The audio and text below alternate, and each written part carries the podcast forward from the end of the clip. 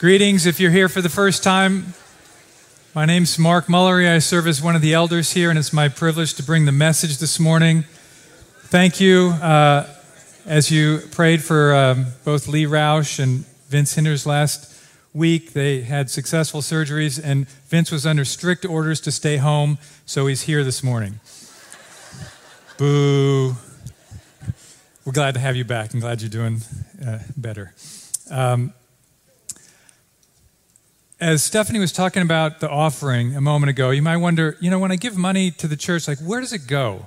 And it goes a thousand different directions. But but one is it creates time for a pastor like me to work on a message like this. It provides an opportunity to have a nice library and an office to work in. And this week, I'll tell you, this passage, I have, I have learned so much. I've never understood a lot of what's going on in this passage. And I, by God's grace, have really learned a lot this week. And I hope that I can help you if this passage has been confusing for you, if you've read it previously. I hope I can help make it more plain. And I want to say thank you for your faithful giving that makes the, uh, the, the, the gift of time available for us to work on messages like this. We're in the Gospel of Mark in a series called Follow Me, and we're in a, a transition point in this gospel.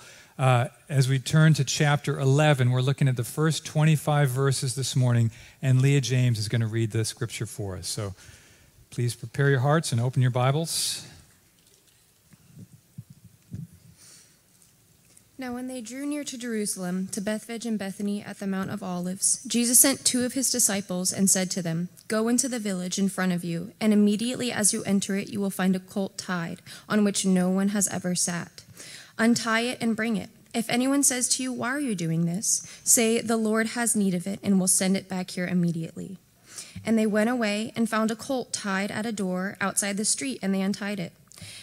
And some of those standing there said to them, What are you doing untying the colt? And they told them what Jesus had said, and they let them go.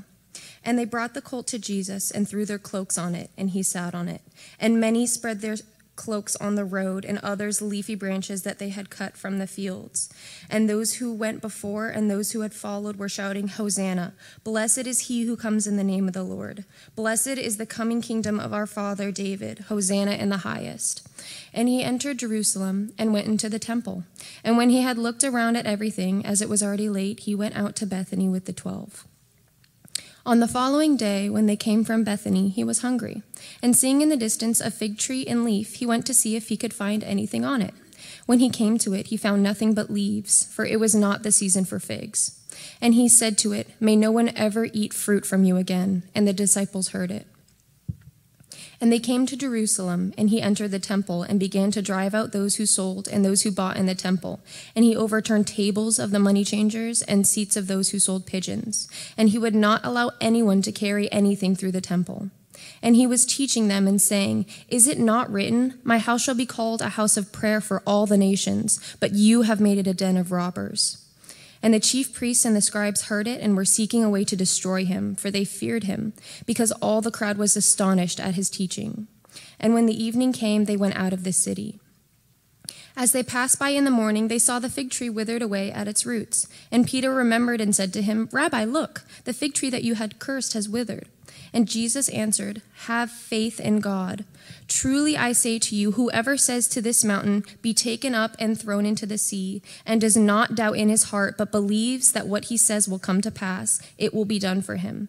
Therefore I tell you, whatever you ask in prayer, believe that you have received it, and it will be yours. And whenever you stand praying, forgive if you have anything against anyone, so that your Father also, who is in heaven, may forgive you your trespasses.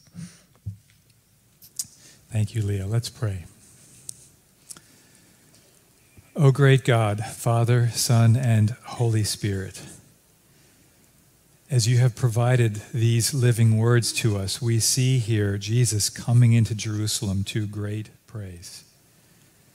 Would you enable us this morning to see Jesus? Would you open the eyes of our hearts to see Jesus for who he truly is and to respond? with joyful praise, with humble obedience, with trust, with heartfelt prayers, we ask for his glory. Amen. So, you've probably seen those man or woman on the street interviews where somebody's out with a microphone and they've got some interesting question and they're interviewing people and asking their responses. I wonder what kind of responses we might get if we went out somewhere in public today and asked people this question. Question How can we fix what's wrong with the world? How can we fix what's wrong with the world? I wonder if you were to just go out to random people, you know, what kinds of answers might you get? I, I suspect you'd get a whole lot of different answers. Some people would probably talk about climate change, and others might talk about the economy. Some people might say we need to return to our Christian roots. We need a revival. Others might say we need to be more secular. I think if you talk to enough people, you might find older people had some thoughts and younger people had others. And people who lived in cities might think one way, and people who live in more rural areas might, might think another.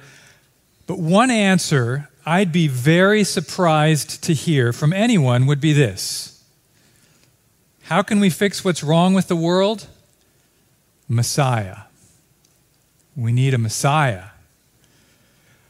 But if you went to first century Jerusalem, if you went to Jerusalem in the time of Jesus, and you walked around and asked people, How can we fix what's wrong with the world? I am quite confident that you would get a lot of one word answers. And the word would be Mashiach, Messiah. We need Messiah, the son of David, Israel's greatest king. We need Messiah, the one who could usher in a golden era like David's kingdom, bringing prosperity and freedom and stature internationally for the country. We need Messiah who can raise an army and kick out these hated Romans. We need Messiah who can establish the kingdom of God here on the earth. In the Old Testament, this word Messiah literally means anointed one. And it most commonly referred to the king because kings were commonly anointed by, with oil in becoming king. But sometimes prophets were also anointed, and priests were anointed for their ministry as well. Now, we don't hear this word Messiah much in our world today, except we do hear the word that the Greeks used for Messiah. You know what that is? It's Christ. Just heard from Christo, from Greek background, that name carrying forward. So when we say the name Jesus Christ, we're not actually saying a first name and a last name, we're saying a first name and a title Jesus, Messiah. This is how Mark, the gospel writer, introduces Jesus to us back in chapter 1 and verse 1. What does he say? He's, he opens this, this writing by saying, The beginning of the gospel of Jesus Christ, Messiah, the Son of God. This is the epiphany that the Apostle Peter had back in chapter 8 when he says to Jesus, You are the Christ, you are the Messiah. And yet, if you've read this gospel, if you've been here through this series, you may have noticed that throughout these stories, Jesus has been continually suppressing and silencing people and demons from explaining or exclaiming to others who he really is. Back in chapter 1, he wouldn't permit the demons to speak because they knew he was the Messiah. In chapter 5, he raises a little girl from the dead, and then he tells his parents, her parents, not to say anything about who he is and what he's done. But now, as we turn the page from chapter 10 to chapter 11, the silence is ending. This is a turning point for Jesus, and it's a turning point for the world. Jesus begins to clearly and intentionally reveal who he is that he is Messiah. This passage that we're looking at today covers three days in what's sometimes called the Passion Week, the week starting on Sunday when Jesus comes into the city of Jerusalem and, ending on Friday when he's crucified, Saturday when he's in the tomb, and then the following Sunday when he's raised from the grave. So we're looking at Sunday, Monday, and Tuesday of that week in this passage, and we're looking at two strange stories. Hard to figure out what's going on. here. We get Jesus riding a, a colt, a young donkey, into the city. And then we get Jesus cursing a fig tree and disrupting trade in the temple. What is he revealing to us about himself here? He's revealing that he's Messiah. He enters Jerusalem receiving messianic praise, and he enters the temple expressing messianic judgment. What relevance could this have for us that Jesus is the Messiah? Well, the gospel of Jesus, Messiah, is good news for all people since it gets to the heart of our greatest problem. What would it take to set the world right? Our biggest problem is that our sin alienates us from God. And Jesus has come as Messiah to solve that problem. So I want to I want to come into this passage with a question. Jesus is revealing to us who he is. When Jesus reveals who he really is, how do we respond? When Jesus reveals to you who he really is, how do you respond? How have you responded? How are you responding to him? So we've got two stories here, each with three scenes. Story number one Jesus enters Jerusalem receiving messianic praise. Scene one, drawing near to Jerusalem. It says in verse 1 here Now, when they drew near to Jerusalem, the capital city of Israel, this city set up on a hill, Mount Zion, city of David, when they drew near to Jerusalem to Bethphage and Bethany at the Mount of Olives, Jesus sent two of his disciples, and we'll move on from there. But for a moment, I want you just to consider because Mark's giving us uh, some geographical information that's, that's important. And I've never been to Israel. If you haven't been to Israel, we need to know the geography of, of what this looks like. So here's a map. This is the nation of Israel in the first century. Circled up at the top, that's the, the little town of Capernaum in the region of Galilee on the Sea of Galilee. That's where almost all the activity in these first 10 chapters has taken place. Circled down at the bottom, that's Jerusalem. And that distance is about Fairfax to Richmond. That's about the distance between those two. So Jesus has been working and doing his ministry primarily up in Galilee, but now he's made his way down to Jerusalem. This is significant. And as he is, is doing that, he's about ready to come into the city. Now, here's the next map. The city is um, a city set on a hill from Jericho, 12 miles away, to Jerusalem, there's a, a, almost a 4,000 foot elevation increase. So it's a steep climb to get up to Jerusalem. And Jerusalem has walls around it. And in those walls are gates. And so you can approach the city from different directions and come in through different gates. So the red circle there over on the right, that's the road coming from Bethany. The green circle just above it, that's where the Mount of Olives is. That's the, the area where Jesus is going to spend a lot of time, but it's outside the city. And he's approaching the city through, through that road from Bethany, and that blue circle, that's where this temple is, this, this famous temple. And so when you come in from Bethany, you're actually coming right into the temple area. You can come in and make a hard left and go around the temple and go into the city, or you can come in and climb the steps and go right into the temple area. So that's where Jesus is, is, is, is coming in. Now, I want you to see, too, that it's, there, there's a geographical uh, a shift here, but there's also a time shift. Chapters 1 to 10 took about three years. Chapters 11 to 16 are going to take about a week. That's how significant this week is. Jesus, for the first time in this gospel, begins to really publicly identify himself as Messiah. How does he do that? How is he signaling and identifying that he's Messiah? Well, here's how. It's scene two, it's all about the colt. And so, Jesus in scene two, he says to these two disciples, Go into this village, and there's going to be a colt there tied up, and I want you to get it and bring it back here. And if anybody says, What are you doing with this colt? Because it isn't your colt, then just say, The Lord has need of it, and do that and bring it here. Why? What's the significance of this? We don't know if this was a prearranged uh, uh, uh, situation to get this colt or if Jesus somehow knew that it was going to be available, but whatever the case, these disciples go and they're going to bring this colt, this, this, this young donkey, to Jesus for him to ride. Now, we don't understand the background to this, but they would have because they knew their Bibles and they knew the expectations for a coming king and a coming Messiah. And this comes right out of the prophet Zechariah, chapter 9 and verse 9. Here's what it says Rejoice greatly, O daughter of Zion. Shout aloud, O daughter of Jerusalem. Behold, your king is coming to you.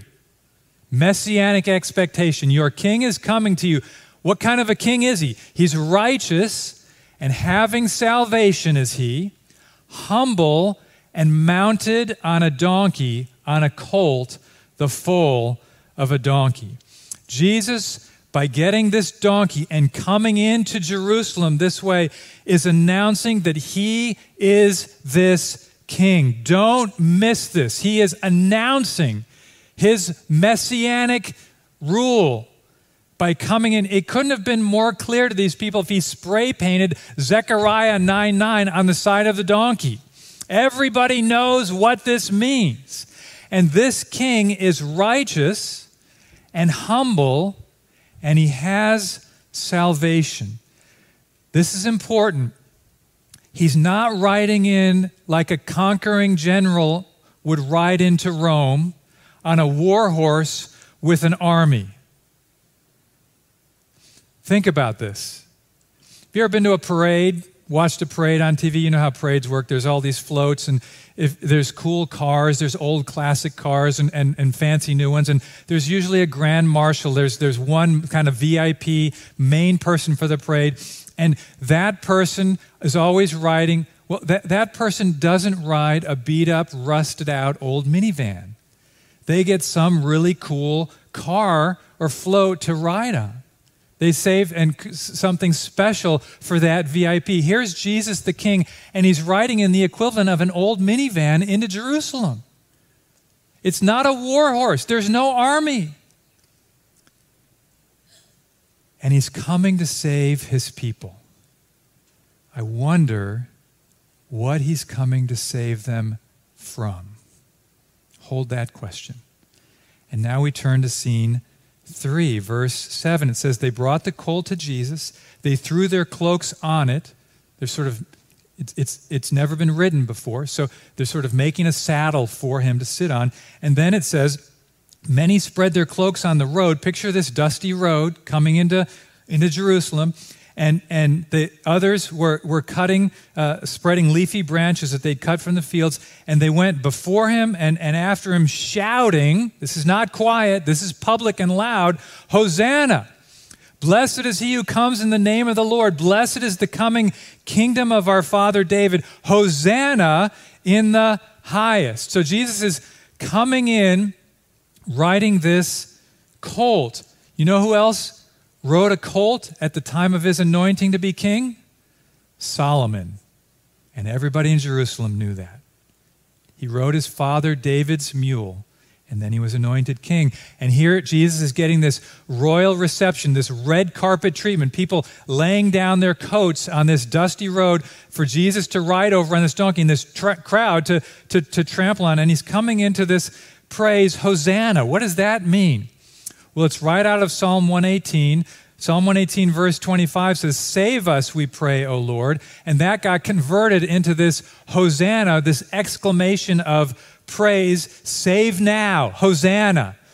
And then verse 26 of Psalm 118 says, Blessed is he who comes in the name of the Lord. And every person in Jerusalem knew that by heart because this is the Passover week. And when they came into the temple, they sang Psalm 118. They sang these words coming in together Hosanna, blessed is he who comes in the name of the Lord. You need to see, we need to understand when Jesus comes in riding this colt, getting this praise, this is the return of Messiah. This is the return of the King. And the crowd is rejoicing and singing and shouting, and Jesus isn't shushing them up and telling them to be quiet. He's welcoming this praise as he rides into the city. And as he arrives in the city, he gets off, goes up, looks around a little bit. It's the end of the day, and he leaves and returns back to Bethany for the night. What is Jesus showing us about himself? He's showing us, like he's showing the people there, that he is Messiah. Messiah has come. He's the son of David, and he's bringing the kingdom with him. Now, if Jesus is king, how should we respond to King Jesus? Behold your king. He's come to you. Are you responding with childlike trust in his words, obedience to his word in scripture, like those two disciples who just went and got the donkey? Are you responding with spontaneous praise as we gather together on Sundays, other times? Or with sacrifice as people laid down their clothing for it to get trampled on? Have you bowed your knee to King Jesus? Have you humbled yourself and come under his rule? Behold your king. How are we responding to him? Story number two. Story number two. Jesus enters the temple expressing messianic judgment. Here, Jesus curses a fig tree, and he enters the temple and kicks out the sellers and the buyers. And then they find the fig tree withered, and Jesus explains all this with a lesson about faith and prayer and forgiveness. That's crystal clear, right? Like so many questions. Why is he cursing this innocent tree? It seems petty and vindictive and mean. It seems so out of character for who Jesus is. And why is he driving out these sellers and the buyers out of the, the temple? Is this a lesson on, on not commercializing religion? That's often the message that comes from this passage. Well, the first lesson here is this is a lesson in how to read your Bible well. Because if you don't keep these three sections together, you can't understand what the author intends and what Jesus is doing. These three sections, like other sections in the Gospel of Mark, they fit together like a sandwich. You get the fig tree, you get the temple, and then you get the fig tree. It's a fig tree sandwich with a temple in between. So that's how we're going to look at this. And we have to do it that way because each section explains and interprets the other. So, scene one Jesus curses the fig tree. It's the next day, so it's it's day two in what Mark is giving us. It's probably Monday of that Passion Week. It says, They came from Bethany in verse 12, and he was hungry. We see his humanity again.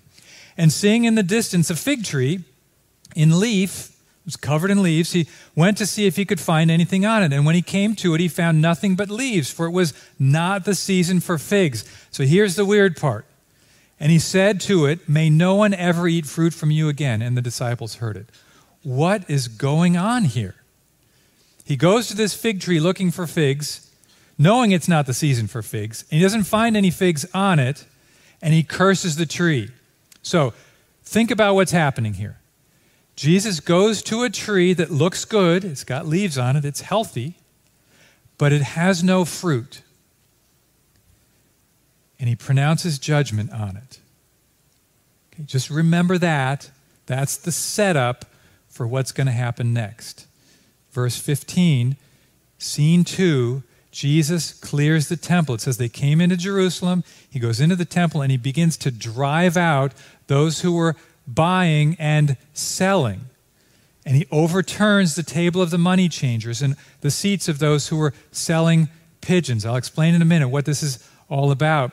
And he's teaching them and saying, Is it not written? This is vital to get this.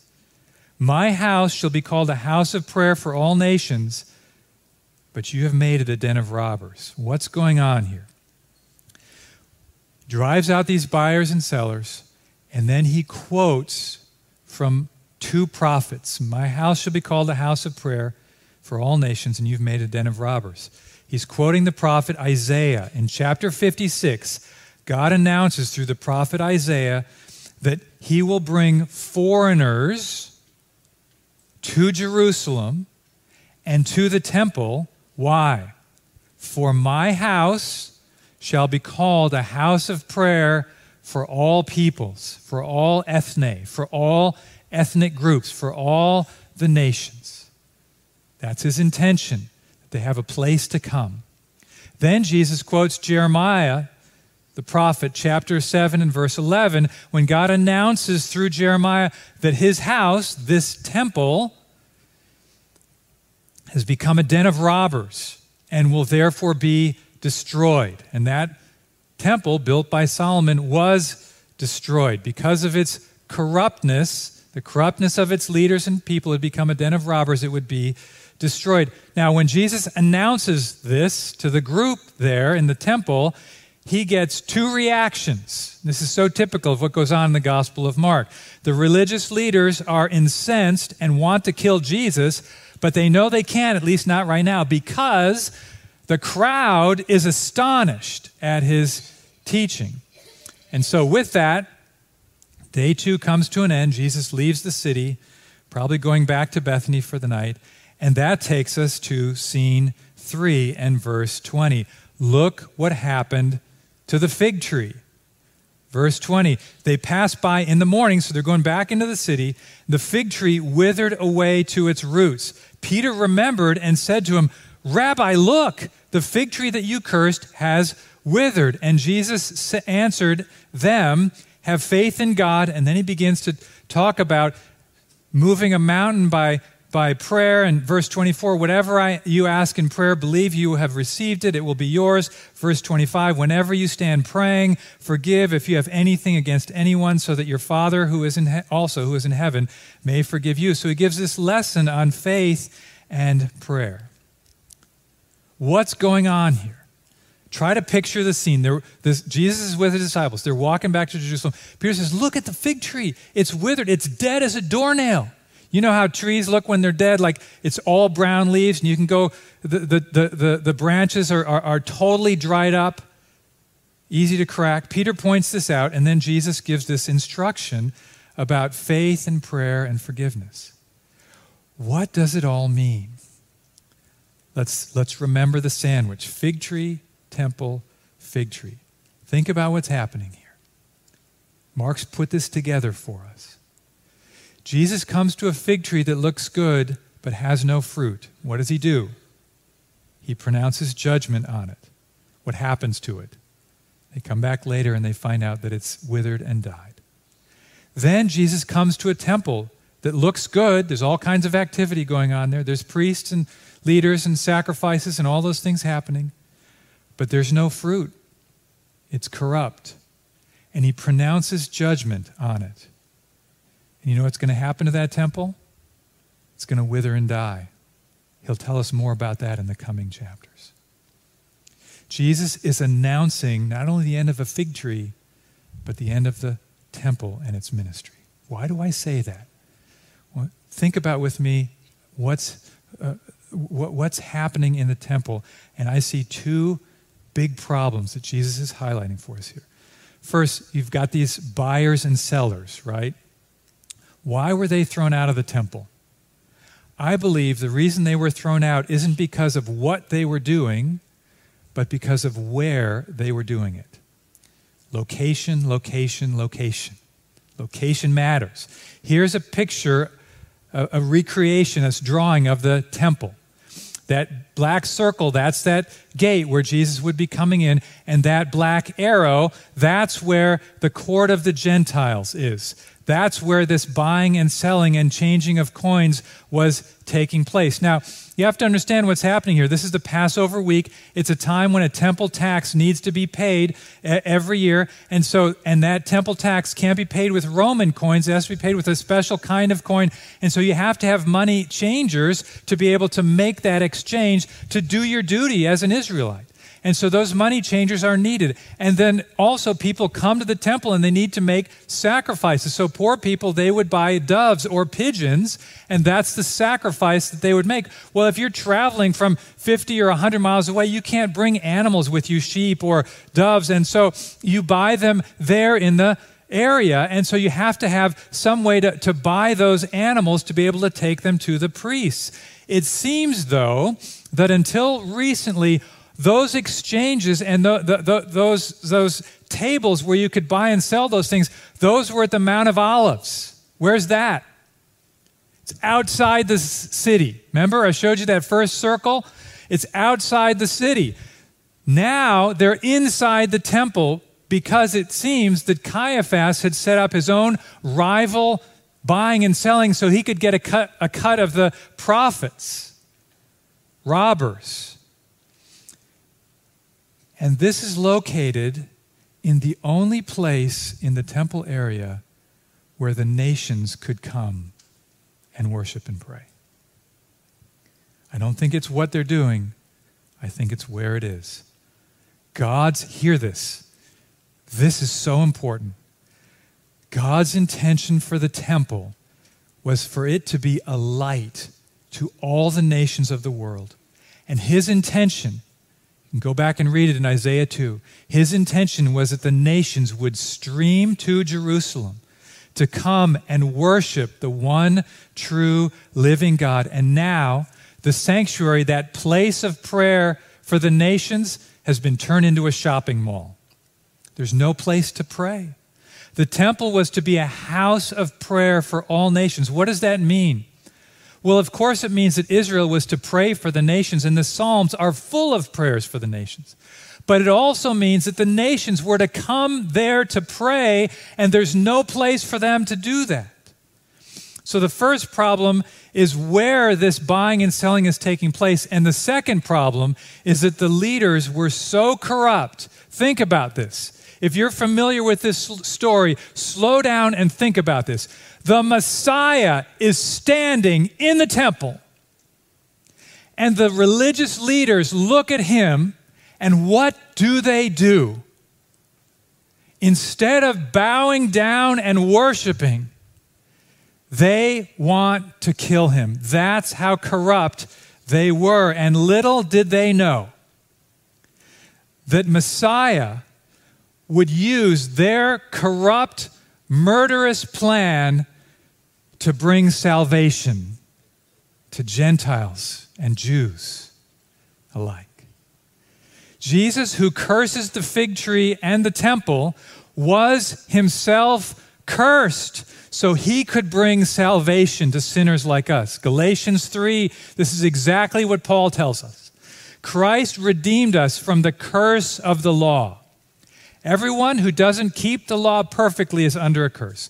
Christ redeemed us from the curse of the law. How? By becoming a curse for us. For it is written, Cursed is everyone who's hanged on a tree, so that in Christ Jesus, the blessing of Abraham might come to the Gentiles, so that we might receive the promised Holy Spirit, promised Spirit through faith. Do you get what's happening? When Jesus died on that cursed tree, a Roman cross, he became a curse for all sinners and lawbreakers like us. And he took the curse that we deserved. And when he did that, the once for all sacrifice, the temple was no longer needed because those sacrifices were now obsolete. Jesus comes to two things that look good on the outside, but have no fruit, and both are cursed. He's not being arbitrarily mean to a fig tree. He knows how hard it is to understand what he's doing. And so he gives the fig tree to his disciples and us as an illustration to understand what he's doing in the temple. So here's the question if the temple is no longer the house of prayer for all nations, where is it now? We'll come back next week and he's going to explain more in chapter 12. But won't leave you hanging completely. What he says in verses 22 to 25 help us understand where the house of prayer is now. He says, My house will be called a house of what? A house of prayer. What does he talk about in verses 22 to 25? He talks about prayer. I think there's a connection. This all fits together. He says in verse 22 have faith in God. He's saying, Come, if you were here last week, like a couple weeks ago, like, like blind Bartimaeus, and, and, and like the father who says, I believe, help my unbelief. Come with faith. Come asking great things. Whatever you ask in prayer, believe that you have received it and it will be yours. This is not a blank check for fulfilling ungodly desires.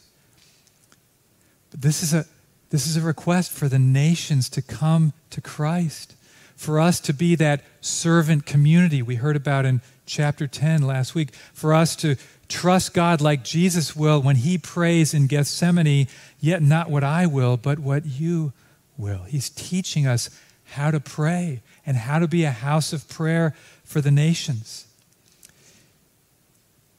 We come in prayer having received forgiveness, having been reconciled by Christ who became a curse for us so that we could receive the promised Holy Spirit. And now, by the Holy Spirit's power, we can forgive others. It's not easy to forgive, is it?